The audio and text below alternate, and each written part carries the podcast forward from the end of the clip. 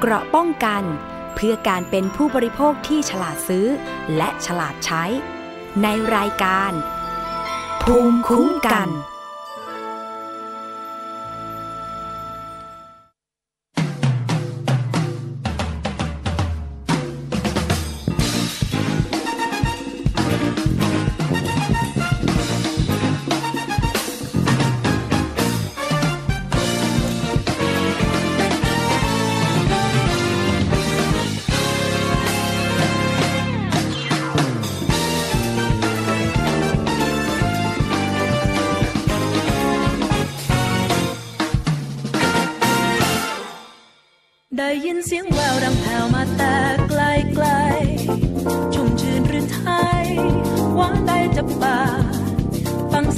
สี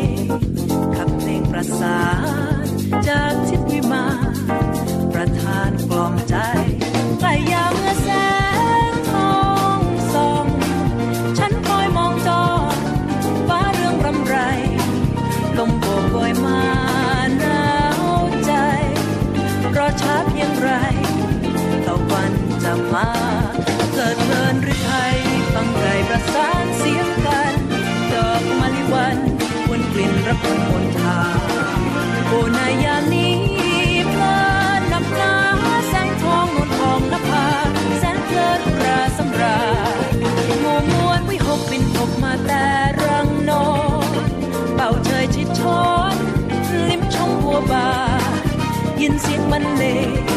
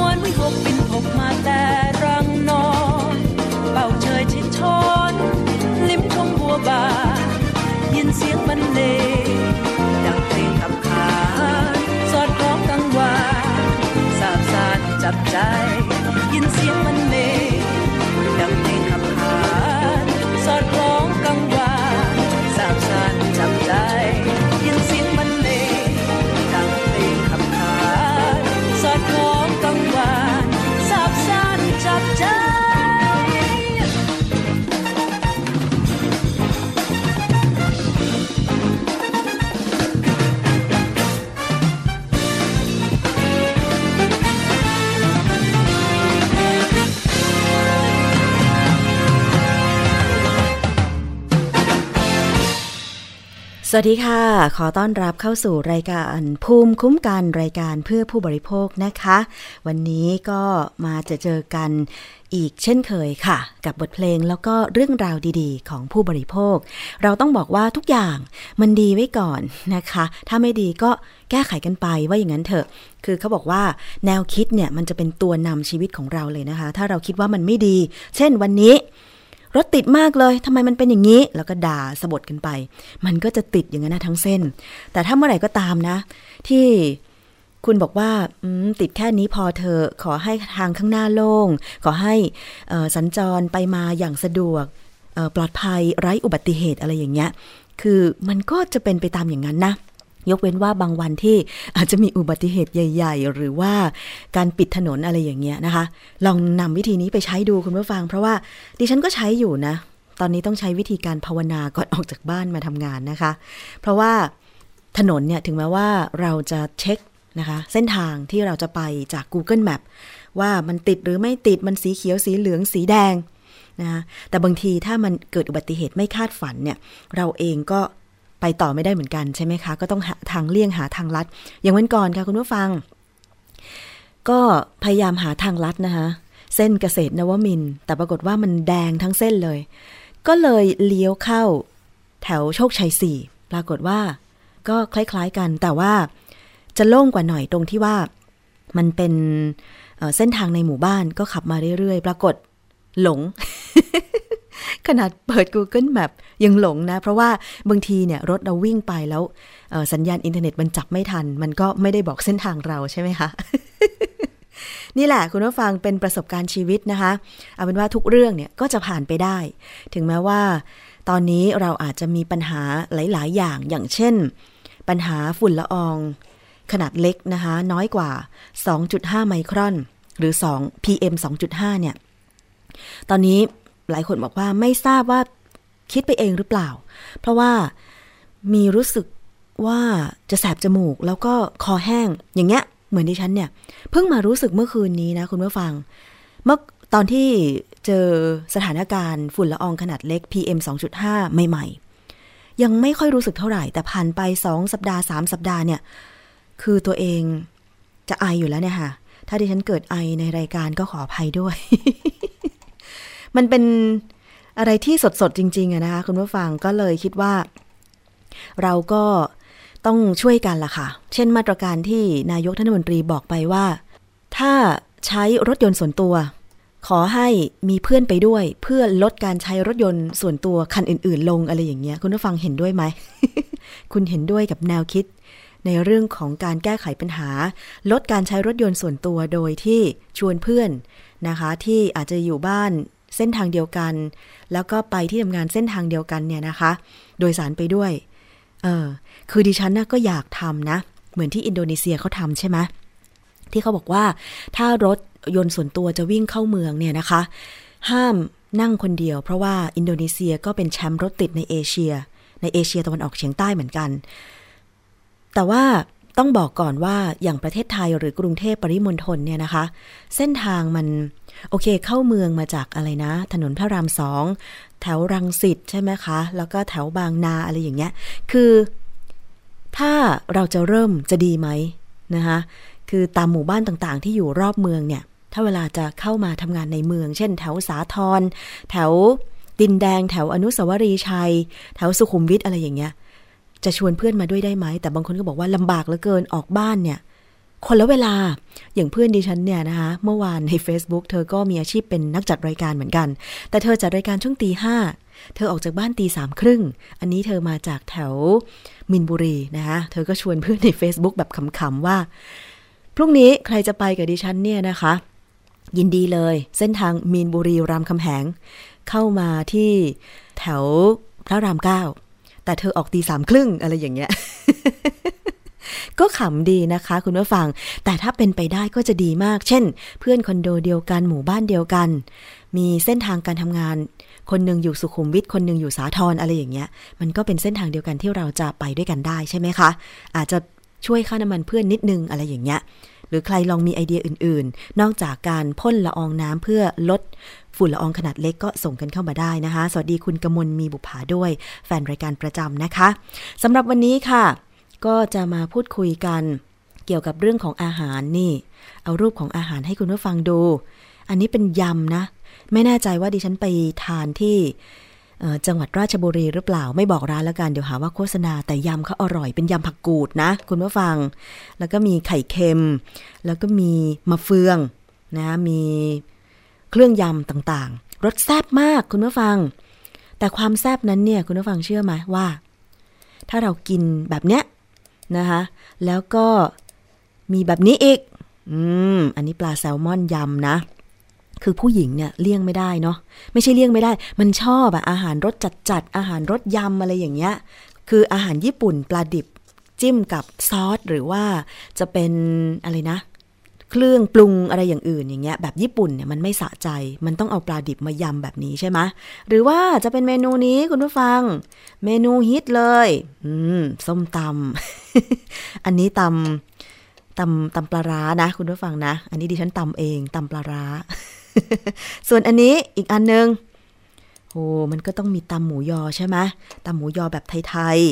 ๆยั่วน้ำลายสุดๆเลยเที่ยงนี้ นะคะหรือแม้แต่จะเป็นนี่ ดิฉันชอบมากนะยำมะเขือยาวเผาเนี่ย คือมันมีความรู้สึกว่ามันหอมนะคะมันอร่อยอะไรอย่างนี้ หรือว่าถ้าจะไม่ยำล่ะ สมมติหุ้ยมื้อมื้อนึงเนี่ย ฉันไม่ได้ทานเค็มมากหรอก ฉันทานยำแค่หนึ่งจาน แล้วฉันก็ทานน้ำพริก น้ำพริกอ่อง คุณผู้ฟัง อันนี้ดิฉันก็ทำเองนะ น้ำพริกอ่องนะคะ คือจะบอกว่าถึงแม้ว่าจะเป็นอาหาร ไทยหรืออาหารชาติใดก็ตามเนี่ยนะคะ โดยเฉพาะส้มตำอย่างไทยเนี่ย เคยมีข้อมูลออกมานะว่ามีปริมาณโซเดียม หรือที่เราใส่ปลาร้า ใส่กุ้ง ใส่เกลือ เอ้ย ส้มตำไม่ได้ใส่เกลือสิ ใส่น้ำปลาเข้าไปเนี่ยนะคะ มันมีปริมาณโซเดียมหนึ่งจานอย่างเงี้ย ถึงเกือบ 2,000 มิลลิกรัม ซึ่งจริง ๆ แล้วเนี่ย องค์การอนามัยโลกเนี่ย กำหนดปริมาณสูงสุดเกี่ยวกับโซเดียมที่บริโภคต่อวันก็คือ ไม่เกิน 2,400 มิลลิกรัมต่อวันใช่ไหมคะ แต่ว่าส้มตำจานหนึ่งเนี่ยปาเข้าไปพันกว่าพันสองพันห้าเพราะฉะนั้นกินส้มตำจานเดียวก็เท่ากับว่า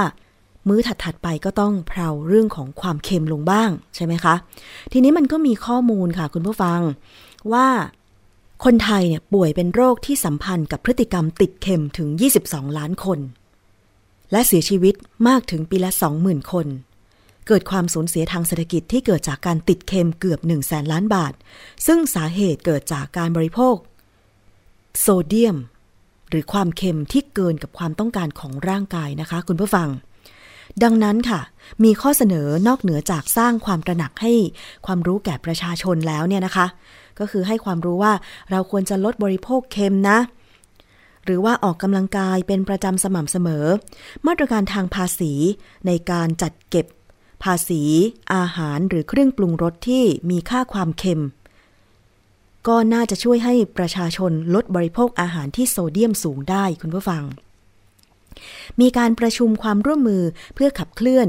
มาตรการลดการบริโภคโซเดียมในประเทศไทยค่ะ โดยนายแพทย์สุรศักดิ์ กันตะชูเวศสิรินะคะ ประธานเครือข่ายลดบริโภคเค็มกล่าวว่า ปัจจุบันคนไทยป่วยเป็นโรคที่สัมพันธ์กับพฤติกรรมติดเค็ม 22 ล้านคนค่ะ โรคหลอดเลือดสมอง 5 0 0แสนคน โรคหัวใจขาดเลือด 750,000 คน และโรคไต 7 ล้าน6แสนคน ตอนนี้ประชากรในประเทศไทยนะคะ มี 77 ล้านคน แต่ป่วยเป็นโรคไต7ล้าน6แสนคน คือจะบอกว่า ก็ที่ไม่ป่วยอีก 70 ล้านคนไง แต่คุณผู้ฟังเชื่อไหมว่าการเจ็บป่วยเป็นโรคไตเนี่ย ดิฉันเคยรู้จักคนที่ป่วยเป็นโรคไตนะ เขาเป็นเบาหวานมาก่อน ตามด้วยอ๋อตอนแรกเขาเป็นความดันโลหิตสูง แล้วก็ตามด้วยเบาหวาน แล้วก็ตามด้วย โรคไตต้องไปฟอกไตสัปดาห์ละ 3 วัน วันละครั้งละครึ่งวันนะคะ เพราะฉะนั้นอีก 70 ล้านคนอย่าเป็นเลย โดยแต่ละปีเนี่ยคนไทยล้างไตเพิ่มขึ้นถึง 20,000 คน หรือเพิ่มร้อยละ 15 ต่อปีค่ะ นอกจากนี้การบริโภคโซเดียมที่เกินความต้องการทำให้คนไทยเสียชีวิตถึงปีละ 20,000 คน เกิดความสูญเสียทางเศรษฐกิจจากพฤติกรรมติดเค็มถึง 98,976 ล้านคนต่อปีเลยทีเดียวนะคะ คุณผู้ฟัง ซึ่งมาตรการในการลดบริโภคเค็มเนี่ยค่ะนอกจากจะให้ความรู้สร้างความตระหนักแก่ผู้บริโภค นะคะ ในการที่จะปรับสูตรอาหาร หรือว่า ปรุงอาหารที่ลดความเค็มลง แล้วก็กระตุ้นให้ภาคอุตสาหกรรมเนี่ยปรับสูตรลดปริมาณโซเดียมลงเท่าที่จำเป็น โดยหนึ่งในมาตรการที่จะใช้กระตุ้นที่สำคัญก็คือ มาตรการทางภาษีและราคาค่ะ ซึ่งจุดประสงค์ไม่ได้หวังรายได้เข้ารัฐนะคะ แต่ต้องการให้คนไทยกินเค็มน้อยลงและราคาถูก โดยอาหารที่มีความเค็มน้อย ก็ไม่ต้องเสียภาษี อืมอย่างไรก็ตาม มีความจำเป็นจะต้องกำหนดปริมาณโซเดียมในอาหารที่นำเข้าด้วย เนื่องจากมีข้อมูลพบว่าอาหารนำเข้าบางชนิดมีปริมาณโซเดียมสูง อย่างเช่นบะหมี่กึ่งสำเร็จรูปของเกาหลี ที่มีโซเดียมมากถึง 7,000 มิลลิกรัมต่อซอง ขณะที่บะหมี่กึ่งสำเร็จรูปของไทย มีโซเดียมเฉลี่ยราวๆ 1,500 ถึง 2,000 มิลลิกรัมต่อซอง ด้านผู้แทนองค์การอนามัยโลกค่ะ กล่าวบอกว่า องค์การอนามัยโลกเนี่ยแนะนำปริมาณโซเดียมที่ร่างกายควรได้รับ ต้องไม่เกิน 2,000 มิลลิกรัมนะคะ หรือไม่เกิน 1 ช้อนชาต่อวัน ขออภัยด้วย ข้อมูลที่ถูกต้องก็คือ 2,000 มิลลิกรัม หรือไม่เกิน 1 ช้อนชาต่อวัน อันเนี้ยไม่เกินเลยนะคะ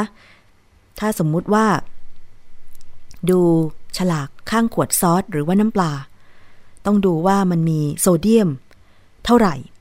หรือแม้แต่เกลือเมื่อเทียบกับเกลือก็คือไม่เกิน 1 ช้อนชาต่อวัน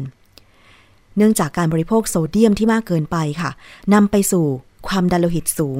ซึ่งเป็นปัจจัยเสี่ยงที่สำคัญของการเกิดโรคหัวใจ โรคหลอดเลือดสมอง แล้วก็ยังทำให้เกิดโรคไต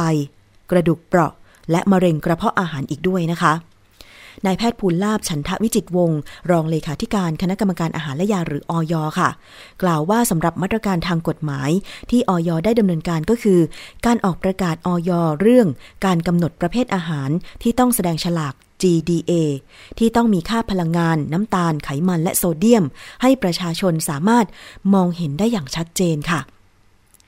นอกจากนี้นะคะก็มีการแก้ไขประกาศในเรื่องของค่าสูงสุดของปริมาณโซเดียมที่ต้องแสดงนะคะ บนฉลากผลิตภัณฑ์อาหารเนี่ยต้องมีการแสดงฉลากต้องไม่เกิน 2,000 มิลลิกรัม ลดลงจากเดิมที่กำหนดไว้ที่ 2,000 มิลลิกรัมนะคะ ส่วนการกำหนดค่าสูงสุดของปริมาณโซเดียมในอาหารนำเข้านั้นออยก็กำลังพิจารณาเรื่องนี้อยู่นะคะ แต่จะต้องดำเนินการอย่างรอบคอบและรอบด้าน โดยมีการหารือกับทุกภาคส่วนค่ะ เพราะต้องดูว่าหากใช้มาตรการนี้แล้วเนี่ย จะเป็นการกีดกันทางการค้าด้วยหรือไม่ ส่วนมาตรการทางภาษีนั้นหากจำเป็นต้องดำเนินการออยก็พร้อมจะผลักดัน แต่ก็มองว่าหากสามารถทำให้ประชาชนปรับเปลี่ยนพฤติกรรม ด้วยการลดการกินกินเค็มลง ก็จะทำให้อุตสาหกรรมอาหารนั้น ปรับลดโซเดียมลงในเครื่องปรุง หรือในอาหารกึ่งสำเร็จรูป โดยอาจไม่จำเป็นจะต้องใช้มาตรการทางภาษีเพราะฉะนั้นก็อยู่ที่ตัวของผู้บริโภคนะคะ ต่อไปนี้ถ้าเกิดสมมุติว่าไปร้านส้มตำอย่างเงี้ย อย่างร้านนี้ ส้มตำหมูยออร่อยมาก แต่เชื่อไหมคุณผู้ฟัง ดิฉันก็เป็นแฟนประจำของร้านเขา ปรากฏว่า พอไปกินนานเข้านานเข้ารู้สึกมันเค็มมากขึ้น หลังๆก็เลยบอกว่า ลดความเค็มลงหน่อยอะไรอย่างเงี้ยนะคะ ซึ่งทางร้านเขาก็ดีนะ ก็ลดให้นิดนึง แต่คือด้วยความเป็นผู้หญิงอะค่ะ ไปกับเพื่อนๆ ผู้หญิงหลายๆ คนอย่างเงี้ย อาหารยำส้มตำอย่างเงี้ย มันมันช่วยไม่ได้อะคุณผู้ฟังที่เราชอบอาหารรสแบบนี้ เพราะว่าอาหารไทยมันมีเสน่ห์ตรงนี้แหละใช่ไหมคุณผู้ฟัง แต่ความที่มันมีเสน่ห์แล้วถ้าเราบริโภคมากเกินไป มันก็อาจจะทำให้เรานั้นเนี่ย เจ็บป่วยด้วยโรคต่างๆ ตามมาอีกเยอะเลยเหมือนที่ทางคุณหมอนะคะ บอกไว้ ซึ่งจริงแล้วมันก็ ไม่ดีเลยกับสุขภาพในระยะยาวของเราใช่ไหมคะ คุณผู้ฟัง เพราะฉะนั้นก็ลดลดลงหน่อยก็ดีค่ะ อีกเมนูหนึ่งที่เชื่อว่าหลายท่านก็คงชอบแล้วก็โปรดปรานอะเมนูอะไรนะ ขาไก่อะน้ำร้อนๆใช่ไหมคะ เปรี้ยวๆมะนาว เผ็ดๆพริกอะไรอย่างเงี้ย มันเป็นอาหารรสชาติแบบไทยๆอะแต่คือเชื่อไหมว่า ไม่อยากที่จะคิดว่ามันมีปริมาณโซเดียมมากขนาดไหน ถ้าเรา กินบ่อยๆ คือที่พูดเนี่ย ก็ไม่ได้บอกว่าร้านที่ขายอาหารต่างๆ เหล่านี้จะไม่อร่อย แต่ว่าถ้าจะมีการปรับเรื่องของรสชาติ โดยเฉพาะความเค็มลงเนี่ยก็จะดีไม่น้อย ใช่ไหมคะ แต่ว่าผู้บริโภคอย่างเรานี่แหละ ก็ต้องช่วยกันนะคะ ปรับเปลี่ยนพฤติกรรม ลดการบริโภคอาหารที่มีรสเค็มเพื่อสุขภาพที่ดีในวันข้างหน้าค่ะคุณผู้ฟัง แล้วเดี๋ยวเราจะนำมา ให้คุณผู้ฟังได้ติดตามกันต่อไปถึงการดำเนินการของทางภาครัฐนะคะ คือถ้าเราลดเค็มอาจจะไม่จำเป็นจะต้องใช้มาตรการภาษีในการเก็บภาษีเพิ่มมากขึ้นกับเครื่องปรุงรสรสเค็ม ซอสน้ำปลา เต้าเจี้ยวคุณผู้ฟัง เคยไปห้างสรรพสินค้าแล้วมีเต้าเจี้ยวที่วางขายอยู่เนี่ย ไม่น่าเชื่อ ถ้าอ่านไม่ละเอียดเนี่ย เราก็จะหยิบยี่ห้อที่เราได้ยินโฆษณา แต่ปรากฏว่าพออ่านฉลาก แล้ว กฎหมายเขาให้ฉลากนั้นแสดง ปริมาณโซเดียมด้วย นอกจากปริมาณไขมันแล้วก็พลังงานใช่ไหมคะ ดิฉันเคยเปรียบเทียบ ยี่ห้อที่ใช้ประจำเนี่ย มีโซเดียม แบบเยอะมากค่ะคุณผู้ฟัง เยอะกว่ายี่ห้อที่ไม่ได้ใช้ประจำสุดท้ายก็ต้องเปลี่ยนไปใช้ยี่ห้อที่มีโซเดียมน้อยกว่า เออ อันเนี้ย เพราะว่าในอาหารหนึ่งหม้อเนี่ย เราไม่ได้ มีแค่เครื่องปรุงรสรสเค็มอย่างเดียว อย่างเช่น ส้มตำเนี่ยคุณผู้ฟัง อย่างที่บอกไปว่า มันเค็มจากปลาร้า กุ้งแห้งก็เค็มอยู่แล้ว แล้วก็เค็มจากน้ำปลาอีกสามเค็มรวมกัน กลายเป็นว่าเราได้รับปริมาณโซเดียมที่สูงมากๆนะคะอะใครจะไปทานส้มตำบ่ายนี้ ก็ช่วยบอก ผู้ปรุงด้วยว่า ไม่ต้องเค็มมาก นะคะเผื่อเราจะได้ทานอาหารประเภทอื่น ๆ ได้อีกอะไรอย่างเงี้ยนะคะ คุณผู้ฟัง ฝากกันไว้ค่ะ เป็นห่วงเป็นใยสุขภาพของผู้บริโภคนะคะ อีกเรื่องหนึ่งค่ะที่เราจะต้องมาติดตามกันต่อไปอย่างใกล้ชิดนะคะ คุณผู้ฟัง ก็คือเรื่องของมาตรการที่จะมากำกับดูแล ราคายาเวชภัณฑ์และบริการทางการแพทย์ของสถานพยาบาลเอกชน ซึ่งวันนี้ 31 มกราคม 2562 จะมีการประชุมคณะอนุกรรมการพิจารณามาตรการดูแลยาและเวชภัณฑ์ และบริการทางการแพทย์เป็นครั้งแรก ที่มีปลัดกระทรวงพาณิชย์เป็นประธาน จะเป็นการหารือถึงข้อมูลข้อเท็จจริง ของราคายาและค่าบริการต่างๆ ว่าเกิดจากอะไรบ้างนะคะ เพื่อจะได้หาข้อสรุป เป็นแนวทางในการนำไปปฏิบัติจริงร่วมกันนะคะ คุณผู้ฟัง นายประโยชน์เพนสุด รองอธิบดีกรมการค้าภายในกระทรวงพาณิชย์ ในฐานะ คณะอนุกรรมการพิจารณา มาตรการ ดูแลยาและเวชภัณฑ์ และบริการทางการแพทย์ กล่าวว่ากระทรวงพาณิชย์ขอยืนยัน ว่าจะเดินหน้าในการเข้าไปดูแลเรื่องของการกำหนดมาตรการดูแลค่ายา และค่ารักษาพยาบาลของโรงพยาบาลเอกชนค่ะ แม้ว่านายสนธิรัตน์สนธิจิรวงศ์ผู้ผลักดันเรื่องดังกล่าว ได้ประกาศลาออกจากตำแหน่งรัฐมนตรีว่าการกระทรวงพาณิชย์ไปแล้ว โดยจะเข้าไปดูแลให้ความเป็นธรรมแก่ทุกฝ่าย ทั้งโรงพยาบาลเอกชน และภาคประชาชนนะคะสำหรับในการประชุมนัดแรก 31 มกราคม 2562 นายบุญยริศกัลยานามิตร ปลัดกระทรวงพาณิชย์ค่ะ เป็นประธานคณะอนุกรรมการ พิจารณา มาตรการดูแลยาและเวชภัณฑ์ และบริการทางการแพทย์ เบื้องต้นจะรับฟังข้อมูลจากฝั่งโรงพยาบาลเอกชน สมาคมประกันภัย และฝ่ายประชาชน แล้วจะนำไปเป็นข้อมูลในการพิจารณาออกมาตรการเบื้องต้นนะคะ เป้าหมายการวางกรอบ เรื่องของราคายาและค่ารักษาพยาบาล ไม่เน้นการบังคับ ให้โรงพยาบาลเอกชนลดราคา แต่ต้องชี้แจงที่มาที่ไปของราคาให้ชัดเจน เพื่อให้เกิดความโปร่งใสก่อน เพื่อที่จะให้ประชาชนได้รับรู้ข้อมูลที่แท้จริง แต่หากชี้แจงไม่ได้หรือไม่สมเหตุสมผล ก็จะผลักดันให้เป็นไปตามความสมเหตุสมผลต่อไป เขาบอกว่าไม่ได้บังคับ สถานพยาบาลเอกชนนะ ที่จะให้ลดราคา เพราะก็ทราบดีว่า ผู้ประกอบการเอกชน ทำธุรกิจก็ต้องหวังกำไร แต่ต้องชี้แจงที่มาที่ไป ว่าราคายาเนี่ยมีต้นทุนเท่าไหร่ บวกกำไรเท่าไหร่ ขายหรือว่าให้ให้ผู้ป่วยเนี่ยสั่งให้ผู้ป่วยเท่าไหร่ ไม่เช่นนั้นแล้วเนี่ยมันก็จะเกิดกรณีอย่างเช่นที่ผู้บริโภคหลายคนร้องเรียนไปที่มูลนิธิเพื่อผู้บริโภคหรือสคบเกี่ยวกับการเข้าไปรับการรักษาที่โรงพยาบาลเอกชน แล้วถึงแม้ว่า จะเตรียมใจไว้ระดับหนึ่งว่าค่ายาค่ารักษามันจะต้องแพงกว่าโรงพยาบาลของรัฐแน่นอน แต่สุดท้ายก็คือมันแพงมาก ๆ จน ไม่สามารถที่จะจ่ายค่ารักษาได้ แล้วก็พอไม่จ่ายส่วนใดส่วนหนึ่งไป ก็ถูกโรงพยาบาลเอกชน ฟ้อง เกิดขึ้นมาแล้ว แล้วทางรายการเองก็เคยสัมภาษณ์ ผู้ที่เป็นผู้ป่วยนะคะที่ไปรักษาในโรงพยาบาลเอกชน สุดท้าย ค่ารักษาพยาบาลเกินจริง คือมันแพงมากๆจน ครั้งแรกบอกสามแสนพอเรียกเก็บเป็นจริง ๆ รวมทั้งหมดหกแสนมันเป็นไปไม่ได้นะคะ คุณผู้ฟัง อันเนี้ยเป็นเรื่องที่เราต้องจับตามองว่า ทางฝั่งเครือข่ายผู้บริโภคที่บอกว่า ขอให้ทางโรงพยาบาล เอกชน หรือสถานพยาบาลเอกชนเนี่ย นอกจากจะชี้แจงเรื่องของราคายาเวชภัณฑ์ และค่ารักษาแล้วเนี่ยนะคะ ก็ต้องมีการกำหนดเพดาน ราคาสูงสุดไว้ อย่างเช่น ผ่าตัดไส้ติ่ง สูงสุดไม่เกินเท่าไหร่ อะไรอย่างเงี้ย เพราะว่ามันมีความเหลื่อมล้ำกันว่าผ่าตัดไส้ติ่งโรงพยาบาลของรัฐหมื่นกว่าบาท แต่โรงพยาบาลเอกชนบางแห่งที่ผู้บริโภคร้องเรียน เก็บไปแสนกว่าบาท มันไม่มีราคากลางอะไรเลยว่า ส่วนที่ต่างกันนั้นเนี่ย เพราะอะไรหนึ่งหมื่นกว่าบาทกับหนึ่งแสนกว่าบาทมัน เป็นเปอร์เซ็นต์ที่เยอะมาก ไม่รู้กี่ เท่าตัวนะคะ คุณผู้ฟัง เอาละค่ะ ถ้ามีความคืบหน้าเกี่ยวกับการหารือ มาตรการดูแลยาและเวชภัณฑ์บริการทางการแพทย์ จากการหารือ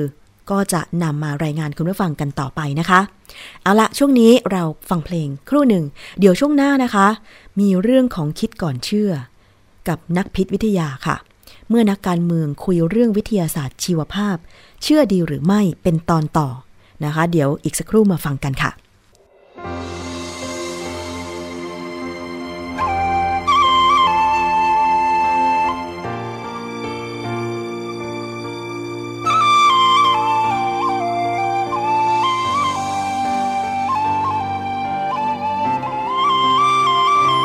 หนังสือ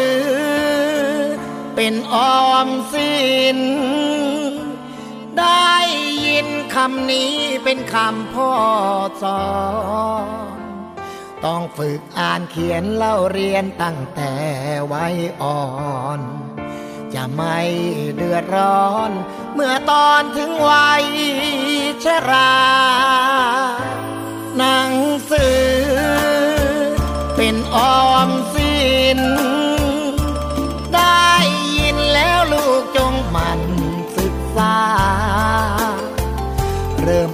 วันนี้เพื่อเป็นเศรษฐี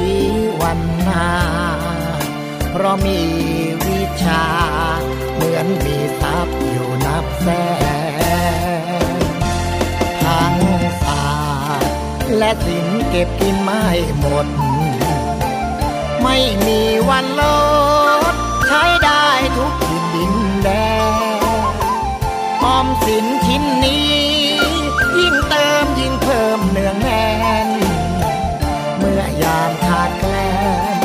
เป็นเครื่องหาเลี้ยงชีพตนหนังสือ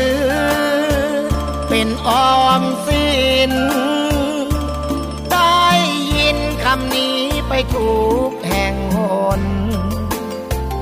ท่องจำเอาไว้ชีวิตจะไม่มองมนไม่อยากยากจน ต้องอดทน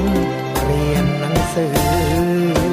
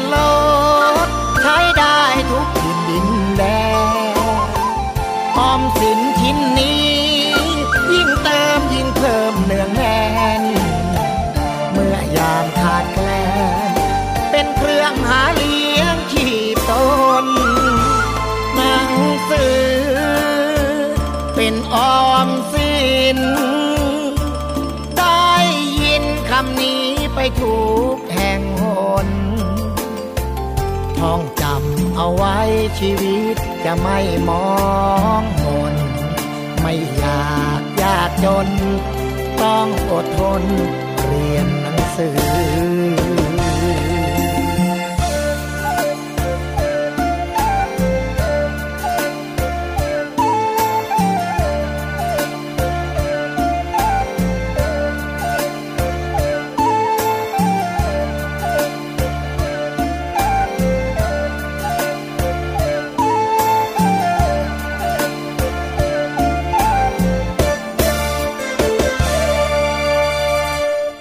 ลงนี้มีชื่อว่าหนังสือเป็นออมสินนะคะ ที่ฉันเห็นว่ามันเป็นสิ่งที่จะมาเตือนใจเราได้เป็นอย่างดีเลย สมัยเด็กๆเนี่ยนะคะ พ่อแม่ก็บอกว่าตั้งใจเรียนนะ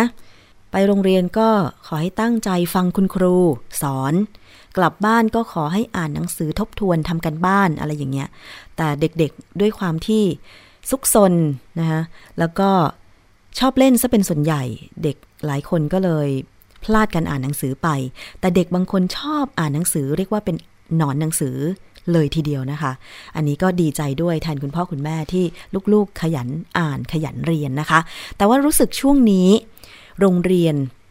ในกรุงเทพปริมณฑลเนี่ยนะคะ ก็ประกาศหยุดเรียนเนื่องจากว่าสถานการณ์ ฝุ่นละอองขนาดเล็ก PM 2.5 มันปกคลุมไปทั่วแล้วก็เกินค่ามาตรฐานนะคะ ต้องติดตาม ว่าแต่ละพื้นที่มีการอัปเดตสถานการณ์อย่างไรบ้างนะคะ คุณผู้ฟัง เพื่อที่เราจะได้หลีกเลี่ยง ไม่ไปในสถานที่นั้นๆ หรือถ้ามีความจำเป็นจะต้องไปจริง ๆ ก็อาจจะต้องหาอุปกรณ์ เช่น หน้ากากที่จะมาคอยกรองฝุ่นละออง หรือถ้าไม่มีจริง ๆ มันหาซื้อไม่ได้ ผ้าเช็ดหน้า ก็ยังดี แล้วก็รีบเลี่ยงเส้นทางนั้นๆ ไปโดยเร็วนะคะเพื่อที่จะได้แบบ ไม่ต้องทนกับสภาวะนั้น ดิฉันเองก็ไม่รู้รู้สึกไปเองหรือเปล่า วันนี้เนี่ยรู้สึกแสบจมูกแล้วก็ไอคอแห้งนะคะ จริงๆในออฟฟิศเนี่ยบางคนก็อาจจะไว้วางใจว่าไม่มีฝุ่นละอองหรอก แต่ที่ไหนได้ ลองเอาเครื่องวัดมาวัดสิ ค่าฝุ่นละอองก็ไม่ได้ต่างจาก ข้างนอกมากนักอะไรอย่างเงี้ย คือ ตอนนี้มันปกคลุมไปทั่วแล้วมันเป็นฝุ่นละอองขนาดเล็กอะนะคะ หลายคนถ้าเจ็บป่วยก็หยุดไปก่อน อย่างเด็กนักเรียนค่ะ ตอนนี้เขาก็ให้หยุดเรียนเพื่ออยู่กับคุณพ่อคุณแม่ ใช่ไหมคะ คุณครูก็จะได้หายห่วง ว่าเด็กไม่ต้องมาเสี่ยงกับฝุ่นละอองขนาดเล็ก เพราะว่าบางทีวิชาที่เรียนเนี่ยก็ต้องออกไปทำกิจกรรม นอกห้องเรียน เช่น ที่สนามบ้างนะคะ กลางแจ้งบ้าง มันไม่ได้อยู่ในห้องเรียนตลอด และอีกอย่างหนึ่งก็คือถ้าเด็กนักเรียนคนไหน ไปโรงเรียนโดยที่พ่อแม่ไม่ได้ไปส่ง อาจจะนั่งวินมอเตอร์ไซค์ไป หรือว่าอาจจะขึ้นรถเมย์ไปอะไรอย่างเงี้ย เด็กก็จะได้ปลอดภัยไม่ต้องผจญนะไปไปในที่ที่มีฝุ่นเยอะ แต่สิ่งหนึ่งค่ะ ที่จะช่วยแก้ปัญหาฝุ่นละอองขนาดเล็กที่ปกคลุมเมืองได้ก็คือ เราทุกคนต้องช่วยกัน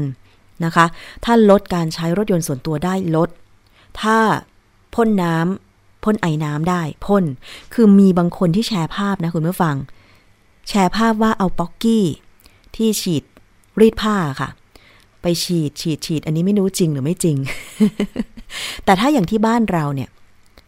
ก็สามารถทำได้ใช่ไหมเช่น การรดน้ำต้นไม้ อืมรดน้ำต้นไม้โดยที่บางคนบางบ้านมีสปริงเกอร์ อันนี้ก็อาจจะลดได้หน่อยหนึ่งใช่ไหมคะ แต่ว่าทั้งนี้ทั้งนั้น ดิฉันว่าภาครัฐเนี่ย ต้องหามาตรการเร่งด่วนแล้วล่ะ จะออกมาตรการเชิญชวนรณรงค์อะไรก็ได้ เช่น ถ้าเป็นดิฉันนะ ดิฉันเสนอว่า ให้ประชาชนที่ต้องเดินทางเนี่ยใช้บริการรถเมล์ฟรี รถไฟฟ้าฟรี รัฐอาจจะจ่ายส่วนตรงนั้นให้แก่ผู้ประกอบการไป หรือขอความร่วมมือผู้ประกอบการ สักช่วงหนึ่ง ให้สภาวะสถานการณ์ของฝุ่นละอองขนาดเล็ก มันเบาบางลงกว่านี้ มันแก้ปัญหาได้เป็นจุดๆไปอย่างเงี้ย หรือแม้แต่สถานที่ก่อสร้างที่มันเพิ่มฝุ่น หลายเส้นทางเลยกับรถไฟฟ้า ฝุ่นละอองจากดินจากการขุดเจาะเนี่ย มันเป็น PM 10 ก็จริง มันไม่ใช่ 2.5 แต่เชื่อไหมเมื่อมันมาปะปนกับ 2.5 ที่สาเหตุมาจากอะไรล่ะ เขาบอกว่าการใช้รถยนต์ดีเซล ควันดำแล้วก็โรงงานอุตสาหกรรมอะไรอย่างเงี้ย มันก่อให้เกิดฝุ่นละอองขนาดเล็ก PM 2.5 คือถ้าขอความร่วมมือผู้ประกอบการ หรือว่าช่วยลดฝุ่นละอองในบางเส้นทางก่อน เช่น ลาดพร้าว รามคำแหง แล้วก็แถว พระรามสองที่มีค่าฝุ่นละออง เกินมาตรฐานเนี่ย ดิฉันว่าก็ก็น่าจะพอเป็นไปได้นะ คือลดเป็นช่วงๆไปอะ อันนี้ไม่รู้นะ คิดแบบนี้ คุณผู้ฟังล่ะคะ คิดแบบไหน ต่างจังหวัดเนี่ยดิฉันเห็น ถามพ่อแม่ที่อยู่ต่างจังหวัดก็บอกว่า ไม่มีปัญหานะคะ ไม่มีปัญหาเลยก็อากาศยังดีอยู่ หลายคนก็ลาลางาน พักร้อน หลบฝุ่นละอองขนาดเล็กไปอยู่ต่างจังหวัดนะคะ เอาเป็นว่าก็แล้วแต่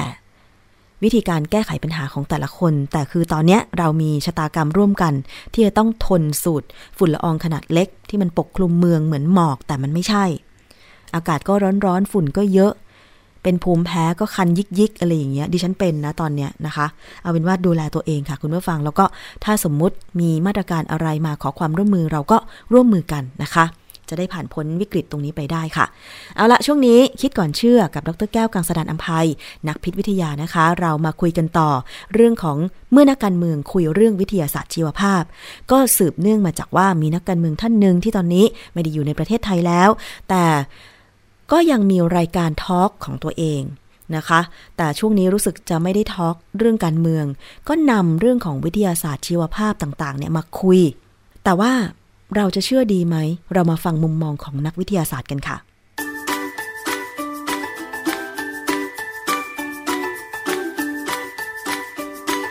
ช่วงคิดก่อนเชื่อ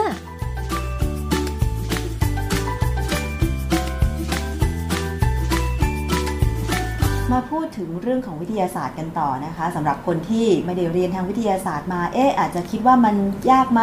มันลึกไหมนะคะ แต่ว่าจริง ๆ แล้วเรื่องวิทยาศาสตร์เป็นเรื่องใกล้ตัวนะคะ แล้วยิ่งตอนนี้เนี่ยมันก็มีงานวิจัยอะไรออกมาใหม่ ๆ เกี่ยวกับทางด้านวิทยาศาสตร์สุขภาพ ซึ่งเราเองก็ต้องศึกษาไว้บ้างนะคะอาจารย์คะคือรู้ไว้กว้างค่ะๆแล้วก็ให้ทันเขาอือฮึบ้าง เพราะฉะนั้นวันวันนี้สิ่งที่ผมจะพูดเนี่ยเพื่อให้ เมื่อใครเขามาพูดถึงเนี่ยนะแล้วถ้ามันมาเกี่ยวข้องกับการที่ว่าจะให้ไปตรวจสุขภาพหรือว่าอะไรก็ตามที่เกี่ยวกับเรื่องของ telomere telomere เนี่ยนะอือฮึก็ควรจะเข้าใจว่าเขาทำอะไรกันอยู่ เราเราจะทำอะไรกับเขาบ้างไหมค่ะนะมันเป็นเรื่องที่มันเหมาะกับคนมีตังค์อะอ่าฮะนะแต่ว่าถ้ามีตังค์ไม่มีปัญหาทำได้ทุกอย่างนะก็เดี๋ยวเราดูกันว่ามันจะมีอะไรที่เกี่ยวกับว่าทีโลมทีโลเมียร์มันมีเกี่ยวกับสุขภาพยังไงค่ะเออ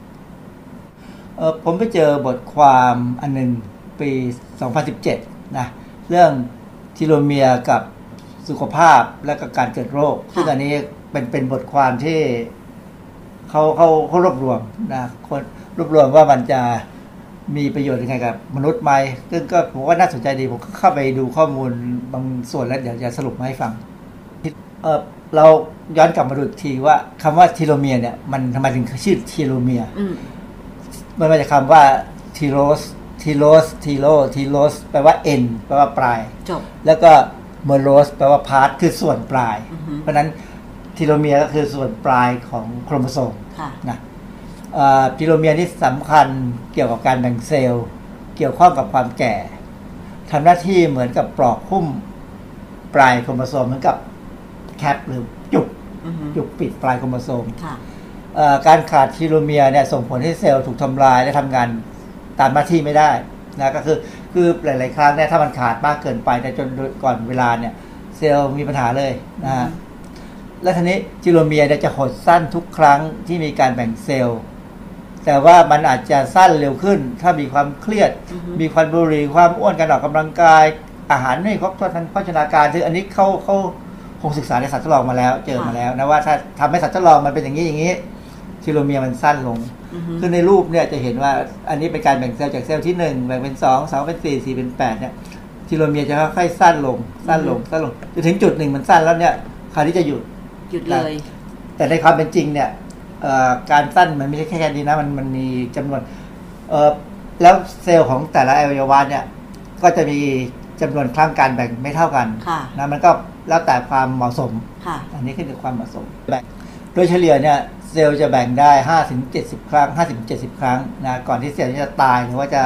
หยุดอยู่เฉยๆไม่ทำอะไร อาจารย์แล้วจำนวนครั้งเนี่ยขึ้นอยู่กับอะไร ว่าคนคนหนึ่งจะแบ่งได้50ครั้งหรือ70ครั้งเอ่อมันมันขึ้นอยู่ที่อวัยวะอันที่หนึ่งนะขึ้นอยู่ที่อวัยวะอันที่สองขึ้นอยู่กับพันธุกรรมของคนว่า คนคนนั้นนี่พันธุกรรมเขาเป็นยังไง ซึ่งถามว่าจะอธิบายต่อจากนั้นได้ไหมก็ต้องมีการศึกษาต่อแล้วล่ะอันนี้อือฮึเอ่อขึ้นอยู่กับว่าการใช้เอ่อชีวิตของคนนั้นสัมผัส สารพิษขนาดไหนอ๋อบางคนบอกว่าใช้ชีวิตให้คุ้มค่านะกินเหล้าสูบบุหรี่ไปให้เต็มเอาที่ทุกอย่างอดนอนจะสังเกตว่าคนที่กินเหล้าสูบบุหรี่มากๆเนี่ยจะแก่เร็วกว่าคนปกติอ๋อคนที่อยู่กับธรรมชาติ กินอาหารธรรมชาติกินอาหารอย่างดีไม่มีไขมันสูงอือฮึออกกำลังกายคือแล้วก็ไม่นอนดึกมันพวกนี้จะจะอยู่ได้นานกว่านะจะจะดูถึงถึงแก่แต่กระดูกเหมือนไม่แก่ ในขณะคนบางคนซึ่งใช้ชีวิตคุ้มค่าเนี่ยไม่แก่แต่ดูแก่ มันมันมันมันอาจจะแก่ด้วยพฤติกรรมลักษณะนิสัยลักษณะการพฤติกรรมวางตัวการใช้ชีวิตหลายๆอย่างเลยนะอืมค่ะเพราะฉะนั้นเพราะฉะนั้นการแบ่งของทีโลเมียร์เนี่ย ที่บอกแล้วว่าหลายๆครั้งแล้วว่ามันจะสั้นลงไปเรื่อยๆ การสั้นเนี่ยจะถึงพอต่ำถึงขีดจำกัดของความยาวเนี่ย แบ่งไม่ได้เซลล์อาจจะอยู่เฉยๆหรือฆ่าตัวตายแต่มันจะมีคำอีกคำหนึ่งคือคำว่า apoptosis ซึ่งคงไม่อธิบายเพราะถ้าอธิบายจะยาวมากเลยค่ะเอ่อเพราะฉะนั้นอันนี้ลักษณะนี้ก็ ย้ำอีกทีว่าเนี่ย telomere มันจะสั้นลงนะตอนนี้พอมี telomere ก็ต้องมี telomerase หรือเอนไซม์ที่เราเคยพูดไปแล้วว่า มันเป็นเอนไซม์ที่เกี่ยวกับการมาทำให้ telomere เนี่ย มันยาวกลับมาค่ะนะคือถ้ามันยาวกลับมาเนี่ยเหมือนเดิมทุกครั้งที่แบ่งเซลล์เซลล์ก็จะแบ่งไปเรื่อยอือฮึก็หมายความว่าเราก็จะมีเซลล์ใหม่ๆเกิดขึ้นในร่างกายตลอดใช่แล้วเราก็จะไม่ค่อยแก่อือฮึ แต่ประเด็นคือไอ้เซลล์ที่มันสามารถจะมี telomere ยาวกลับมาที่เดิมที่เดิมที่เดิมแล้วแบ่งไปเรื่อยๆเนี่ยมันคือเซลล์มะเร็งอ่าอันนี้เซลล์มะเร็งมันมีลักษณะแบบนี้เลยค่ะซึ่งเป็นลักษณะที่น่ากลัวมาก นอกจากเซลล์มะเร็งแล้วเนี่ยก็จะมีเซลล์อีกตัวหนึ่งที่สามารถทำอย่างนี้ได้ก็คือเซลล์สเต็มเซลล์อืมแต่สเต็มเซลล์เนี่ยมันไม่ได้ทำบ่อยค่ะมันทำแล้วมันก็เปลี่ยนไปเป็นเซลล์อื่นก็จบของมันนะแต่ตอนที่สเต็มเซลล์จะเริ่มเซลล์ต้นกำเนิดเนี่ยจะเริ่มแบ่งเนี่ย ช่วงนั้นจะเป็นจะมี telomere เต็ม แล้วก็จะมี telomerase ช่วย control มันด้วยช่วยช่วยควบคุมให้มันปกติค่ะนะเพราะฉะนั้นสเต็มเซลล์ถึงเขาถึงบอกว่าสเต็มเซลล์ยิ่งใครมีมากยิ่งดีอือฮึมันก็จะช่วยทำให้ระบบร่างกายได้ดี แล้วก็ช่วยซ่อมแซมนู่นซ่อมแซมนี้ได้อืมเอ่ออันนี้เป็นรูปไดอะแกรม ซึ่งถ้าทั่วๆไปเนี่ยเซลล์มันแบ่งมาถึงจุดหนึ่งมันจะหยุดค่ะแต่ถ้ามันเริ่มกลายพันธุ์ มีการกลายพันธุ์การกลายพันธุ์ปั๊บเนี่ยมันจะเริ่มมีการเป็นเซลล์มะเร็งได้ เพราะว่าทีโลเมียร์มันจะไม่สั้นละมันจะไปเรื่อยๆของมันค่ะ อย่างที่ผมบอกผมกังวลว่า การที่เราพยายามไปเอาสารสกัดสารอะไรก็ตามที่มากระตุ้นให้เซลล์แบ่งใหม่ได้เนี่ย ถ้ามันไปกระตุ้นระบบการสร้างทีโลเมียร์ให้มันยาวออกมาได้เกิดจริงๆเนี่ยค่ะแล้วมันยาวตลอดเนี่ยมันมีแนวโน้มที่จะเป็นมะเร็งได้ แล้วคราวนี้งานวิจัยงานวิจัยที่เขาทำเรื่องการทำให้ทีโลเมียร์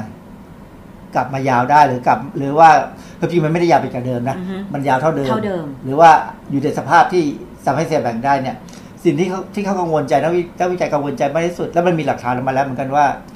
สัตว์ทดลองเนี่ย เป็นมะเร็งอืมแต่ว่าเขาก็พยายามแก้ปัญหาเดี๋ยวเดี๋ยวจะให้ดูว่านักวิทยาศาสตร์เขาแก้ปัญหาที่จะทำให้ไอ้ telomere มันกลับมา เกือบเท่าเดิมหรือเท่าเดิมได้โดยที่ไม่เสี่ยงต่อการเป็นมะเร็ง ไม่เสี่ยงต่อการเป็นมะเร็งเนี่ยอ่าฮะมีค่ะเอ่อ telomere เนี่ยเป็นหัวใจของการต่อสู้กับความชราเนื่องจากความสัมพันธ์ระหว่างความยาวของ telomere กับการเปลี่ยนเซลล์ใหม่ เพราะฉะนั้นไอตัวความยาวของ telomere เนี่ยจึงกลายเป็นที่สนใจของการเรียกอะไรเวชศาสตร์ชะลอวัยอืมสนใจมากเลยทางเมืองนอกนะ เพราะว่าอันนี้ไดอะแกรมเขาจะบอกว่าอย่างเด็กเนี่ยทีโลเมียร์มันจะยาว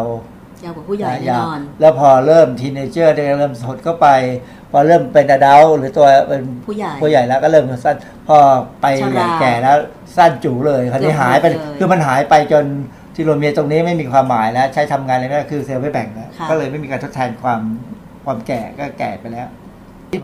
ทีนี้เราจะมาดูทางใกล้การวิจัย วันนี้ผมจะมีงานวิจัยสองชิ้นที่ผมหาได้มาให้ดูนะว่าเขาศึกษาเรื่องการทำให้ทีโลเมียร์เนี่ย มันยาวมาได้ยังไง หรือว่ามันมันกลับไปที่เก่าไม่ให้ยาวค่ะเอ่อ Salk Institute อันนี้เป็นสถาบันหนึ่งในมหาวิทยาลัยเอ่อ University of California ที่ซานดิเอโกนะเอ่อเขาทำวิจัยเรื่องก็ทำเอ่อนี่แต่นี่เขาทำวิจัยในเซลล์ของยีสต์คือคือยีสต์ที่มันศึกษาง่าย มันเป็นค่ะเซลล์ที่เลี้ยงง่ายทำง่ายค่ะเขาเขาศึกษาเกี่ยวกับการปิดเปิดสวิตช์ เกี่ยวกับการแก่ของเซลล์อือฮึนะเอ่ออันนี้คนนี้ผู้หญิงคนนี้เป็นอาจารย์ที่ปรึกษาอันนี้เป็นนักศึกษานะศึกษาเขาก็เรื่องเขาเขาศึกษาเรื่องการควบคุมการควบคุมการเอ่อการที่ telomerase จะทำอะคือก่อนอื่นต้องอธิบายนี้ก่อนผมยังไม่ได้พูด telomerase เนี่ยมันเป็นเอนไซม์เอนไซม์ก็เป็นโปรตีนค่ะแต่เวลามาทำงานเนี่ย มันไม่ใช่มีส่วนที่เป็นโปรตีนอย่างเดียวอ่าฮะมันมีส่วนที่เป็นโปรตีนอย่างอื่นที่ทำหน้าที่ร่วมอ๋อหลายอย่างค่ะซึ่งต้องมารวมกันค่ะมันถึงจะทำงานได้ค่ะถ้าเมื่อไหร่ก็ตามที่มันกระจายแยกกันออกไป มันจะไม่ทำงาน ก็ทำงานไม่ได้เลย เพราะฉะนั้นเขาเขาการที่เขาค้นพบตรงเนี้ยเขาก็เลยพบว่าอันนี้คือการเป็นสวิตช์ปิดเปิดค่ะถ้ามารวมกันพอดีแล้วทำงานได้ เปิดสวิตช์สร้าง telomere ค่ะแต่ว่าถ้าเมื่อไหร่ก็ตามที่มันกระจายออกไปมันไม่มารวมกัน ก็คือการปิดสวิตช์อือฮึเพราะฉะนั้นอันนี้ก็ เขาก็ค้นพบความจริงอันหนึ่งว่า ถ้าอยากจะทำให้ telomere ยาวขึ้นมันยาวกลับไปได้ค่ะเหมือนเดิม ต้องทำให้เอนไซม์ telomerase กับกลุ่มโปรตีนเนี่ยมารวมกันให้ได้อ่าซึ่งมันควรจะต้องมีวิธีการ ซึ่งเขาอันอันนี้งานวิจัยนี่ปี 2014ค่ะเขาก็ได้เจอตรงนี้กันเขาบอกว่าบางเห็นแนวโน้มแล้วว่าเห็นแนวทางแล้วว่าจะทำยังไงให้มันเกิดมีการสิ่งแวดล้อมเนี่ยให้มันเอนไซม์ telomerase กับ โปรตีน โปรตีนสำคัญสำคัญมันเนี่ยมารวมกันได้ค่ะก็จะเป็นขั้นแรกของการที่จะทำให้ telomere อาจจะยาวขึ้นกลับมาเหมือนเดิมได้อืมโดยไม่ใช่ว่าสั้นไปเรื่อยค่ะๆทำได้แค่นี้ อันนี้อันแต่ในงานวิจัยอันนักน่าน่าสนใจมากเลยที่งานวิจัยอันต่อไปที่จะพูดเนี่ยคืออันที่ดรทักษิณเข้ามาพูดอืมนะเอ่อก่อนอื่นเมื่อกี้งานวิจัยเมื่อกี้นี้เขาก็ศึกษาเนี่ยเขาก็เปิดเผยข้อมูลเชิงลึกเท่านั้นเองคือเขาเขาเป็นเหมือนกับว่าไปเจอวิธีการปิดเปิดสวิตช์ค่ะการทำงานของทีโลเมเรส ให้สร้างเทโลเมียร์แต่เขามีการวิจัยต่อไหมคะว่าคงทำต่อคงทำต่อนะเพราะคงไม่หยุดหรอกแต่ว่าคือคืองานเนี่ยเพราะนี่นี่เป็นงานของนักศึกษาปริญญาเอกเพราะฉะนั้นมันต้องรอนักศึกษาปริญญาเอกคนใหม่มาทำมาทำมาทำแล้วค่อยเอามางานมารวมนะมันมันจะไม่เร็วไม่เร็วมาก ที่ผมบอกว่า อันนี้คือไอ้ส่วนที่เป็น telomerase นี่คือเอนไซม์ telomerase แล้วมันมีโปรตีนที่มาทำงานร่วมกันมันเนี่ยเป็นหลาย ๆ ตัวเนี่ยนะซึ่งเขาสามารถค้นพบว่าตัวไหนชื่ออะไรชื่ออะไรเดี๋ยวเขาตั้งชื่อไว้แล้วเนี่ย คือการที่มันเข้ามารวมกับการที่มันแยกกันออกไปเนี่ยคือการปิดเปิดสวิตช์การทำงานเลยค่ะอันนี้จะเป็นงานงานวิจัยที่น่าสนใจมากเออเป็นงานวิจัยที่เขาทำที่สเปนนะเอ่ออาจารย์คนนี้ชื่อมาเรียเอบรัสโกเป็นที่เป็นดีเรคเตอร์และเป็นผู้ผู้อำนวยการของสถาบันเอ่อ National Cancer Research เป็นสถาบันวิจัยมะเร็งของสเปนเลยนะค่ะยังยังไม่แก่เลย เก่งจริงคงจะเก่งพอสมควรแหละนะ อันนี้เป็นนักวิจัยคนหนึ่งซึ่งทำในเรื่องนี้ แต่ความจริงเขาทำหลายคนมีมากกว่าหนึ่งมีมากกว่าสองเขาศึกษาเกี่ยวกับการบำบัดความแก่ด้วยยีน telomerase นะได้ผลดีต่อสุขภาพและการออกกำลังกาย โดยไม่เพิ่มอัตราการเกิดมะเร็ง อันนี้ทำในหนูอ่าฮะนะทำในหนูทดลองทำใน mice นะชื่อเรื่องงานมันก็คือการใช้ telomerase gene therapy ทีนี้ถ้าเราบอกว่าเป็น gene therapy เนี่ยความหมายคือต้องเอายีนที่เราต้องการเนี่ยใส่เข้าไปใน พันธุกรรมของของคนที่จะถูกบำบัดค่ะ ซึ่งอันนี้เป็นเรื่องที่ มันมันก็เป็นเทคนิคที่เอ่อน่าสนใจด้วย น่ากลัวด้วย แต่น่ากลัวไงเดี๋ยวจะเล่าให้ฟังค่ะตอนในในวิธีการทำการศึกษาเขาเนี่ยเขาใช้ไวรัส เป็นตัวนำเอายีนสร้างทีโลเมเลสเนี่ยเข้าไปสู่ในเซลล์ของหนู ซึ่งปกติมีอายุคือหนูเนี่ยปกติมัน มันมีอายุแค่ประมาณ 3 ปี ไม่เกิน 4 ปีค่ะนะก็ตายตายแน่ๆถ้าเราเลี้ยงไว้เรื่อยๆเนี่ยไม่เกิน 4 ปีตายแน่ๆแต่ว่า 3 ปีส่วนใหญ่จะตายอือฮึทีนี้การที่เอาไวรัสมาใช้เนี่ยมันเป็นเรื่องของการตัดแต่งพันธุกรรมนะอือฮึนี่แหละคือเรื่อง GMO โดยตรงอือฮึซึ่งแต่ GMO ในแง่ของการวิจัยทางด้านวิทยาสุขภาพเนี่ยผมเห็นด้วยนะผมผมไม่ได้เคยรังเกียจเลย ที่เรากำลังกังวลอย่างเดียวคือการตัดต่อพันธุกรรมในอาหารค่ะซึ่งมันยังไม่การไม่มีการประเมินความปลอดภัยที่แท้จริงค่ะนะแต่ในเรื่องเนี้ยเขาต้องประเมินความปลอดภัยที่แท้จริงเพราะมันจะมาใช้ต่อในคนค่ะนี่อย่างที่บอกแล้วว่าหนูเนี่ยไม่ว่าจะเป็นหนูเมาส์หรือหนูแรดหนูเมาส์คือหนูจิบจักค่ะหนูรัดคือไอ้หนูใหญ่ ๆ ที่อยู่ตามบ้านนี่แหละนะเอ่อพวกนี้อยู่ได้ไม่เกินสี่ปีทีนี้เมื่อก่อนเนี่ยเขาใช้หนูแบบตัวเล็ก ๆ หนู แล้วมาทำเอาไวรัสเนี่ยเอายีน telomerase ใส่เข้าไป เพื่อดูที่ว่ามันจะมีอายุยาวนานยาวไหมไหมปรากฏว่ามันไม่ทันได้ยาวมันเป็นมะเร็งซะก่อนอ๋อเพราะว่าเพราะว่าอย่างที่บอกแล้วก็ว่า ถ้าพันท่านหน่วยพันธุกรรมมี telomerase ทำงานดี มี telomere telo telomere ยาวยาวตลอดเวลายาวเท่าเดิมเพราะฉะนั้นนะใกล้เป็นมะเร็งอือฮึมีลักษณะของมะเร็งแล้วก็มันพิสูจน์ในสัตว์ทดลองเลยว่า ถ้าเอาหนูที่เป็นหนูอ่อนๆหนูเด็ก ๆ ซึ่ง คำว่าหนูเด็กๆเนี่ยหมายความว่าอายุประมาณสี่สิบกว่าวันเนี่ยนะอันนี้หนูเด็กๆเนี่ยมันเป็นมะเร็งอะเขาเขาเลยเปลี่ยนใหม่เปลี่ยนหลักการใหม่เข้าไปใช้หนูอายุหนึ่งปีอือฮึมาทำซึ่งไอ้หนึ่งปีเนี่ยเขาเรียกว่ายังอดัลยังอดัลคือเอ่อหลังเลยวัยรุ่นไปกำลังเข้าวัยผู้ใหญ่ละเริ่มเริ่มถ้าเป็นคนก็ประมาณทักยี่สิบห้ายี่หกเนี่ยนะอือฮึปรากฏว่าหนูเนี่ยอยู่ได้นานกว่าเดิมร้อยละยี่สิบสี่มันต่างจากการใช้หนูเด็ก มันหมายความว่าไอ้ทีโลมาเลส มันเข้าไปทำงานได้ดีอ่าฮะแล้วมันก็สมมติถ้าสามปีอยู่ได้ ยาวกว่าอีกสามปีอีกยี่สี่เปอร์เซ็นก็กี่ปีล่ะยี่สี่ก็อีกสักเกือบปีอะค่ะนะเอ่อแต่ว่าถ้าใช้หนูสองปีมาทดลองปรากฏว่าอยู่ได้ยาวนานกว่าเดิมอีกแค่ประมาณร้อยละสิบสองเพราะมันแก่ไปแล้วมันแก่ไปหน่อยค่ะคืออันนี้เป็นการวิจัยครั้งแรกเลย ที่ทำแล้วหนูไม่เป็นมะเร็งอ่านะฮะแล้วหนูอายุยาวขึ้นกว่าเดิมอ่าฮะอันนี้มีนัยสำคัญอะไรของเขาอะนะอือฮึซึ่งถามว่าอีกนานไหมกว่าเรื่องนี้จะมาถึงคนอือฮึเป็นสิบปีอย่างน้อย เป็นสิบปีอย่างน้อยเพราะมันต้องศึกษาจากหนู อาจจะต้องไปกระต่ายค่ะต้องไปสุนัขค่ะไปหมาก่อน แล้วก็ค่อยไปลิงอ่าฮะถ้าลิงนี่ก็มาคนได้เลยใช่ไหมคะถ้าลิงนี่ใกล้คนละค่ะนะซึ่งการศึกษาในลิงเนี่ย ครั้งหนึ่งก็อย่างน้อย สี่ห้าปี เพราะลิงนี่มันอายุเป็นสิบปีนะค่ะสี่ห้าปีหกปี เพราะฉะนั้นผมว่ายี่สิบสิบปีอะกว่าที่เรื่องนี้จะกลับมาจริง เพราะฉะนั้นสิ่งที่ดรทักษิณเขาพูดถึงทีโลเมียร์เนี่ย ต้องรอก่อนใจเย็นอ่าฮะนะถ้าใครใจร้อนก็ปล่อยเขาไป เขาก็เป็นเป็นมนุษย์ทดลองให้เราไปค่ะแต่ว่าเราคงไม่ได้ใช้เพราะเราคงไปซะก่อน เราคงแก่ซะก่อนไม่แก่คือเรื่องนี้เป็นการทำเพื่ออนาคตค่ะนะเอ่อ ฝรั่งไม่รู้เขาคิดถึงว่าเขาจะกลับมาเกิดใหม่ไหมไม่รู้นะอ๋อแต่ว่าคนไทยนี่เราเชื่อเรื่องเกิดใหม่ค่ะเพราะฉะนั้นเราอาจจะเกิดใหม่แล้วเราอาจจะมาทำให้ทีโลเมียร์เรายาวได้ก็ได้นะถ้ามันการศึกษาอีกสักห้าหกสิบปีมันจบแล้วนะก็จะเห็นได้ว่าจากงานวิจัยที่อาจารย์ยกมาเนี่ย แสดงว่ามันก็มีนัยสำคัญอย่างเช่น เรื่องของการทำให้ทีโลเมียร์ยาวในช่วงอายุน้อยหรือ ในช่วงกลางคน มันก็มีผลกับเอ่อการเพิ่มของทีโลเมียร์ใช่ไหมคะอาจารย์มันมีผลมันมันมีแนวโน้มอันหนึ่งแล้วว่าเราอาจจะยืดอายุมนุษย์ได้ ในช่วงเวลาที่เหมาะสม ถ้ามันเหมาะสมอืมนอกอันนี้เป็นเป็นการเสริมไปกับการกินอาหารที่ดีอือฮึการออกกำลังกายที่ดีอะไรเงี้ยนะค่ะอันนั้นก็ชะลอวัยอือฮึไปได้ระดับหนึ่งค่ะแต่ถ้าอันนี้เนี่ยมันก็ทำให้ยาวขึ้นไป ถึงอีกจุดหนึ่งจะถามว่าคำถามยังมาอยู่อีกอันหนึ่งว่า เราจะอยู่นานไปทำไม เพื่อเห็นรถไฟฟ้าความเร็วสูงในไทยไงอาจารย์ เอาใครเขาได้ขึ้นสักครั้งก็ยังดีเนาะใช่ขอขอมีชีวิตอยู่ขึ้นรถไฟฟ้าความเร็วสูงไปเชียงใหม่อยากค่ะอยากไปเที่ยวเชียงใหม่ได้รถไฟฟ้าความเร็วสูง ว่ามันจะเหมือนตอนเรานั่งชิงกันเซ็นที่ญี่ปุ่นปะใช่ครับค่ะ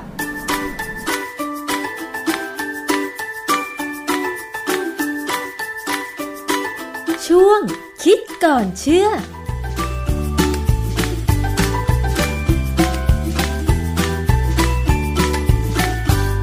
ค่ะ นี่คือช่วงคิดก่อนเชื่อกับดรแก้วกังสดานอภัยนักพิษวิทยานะคะ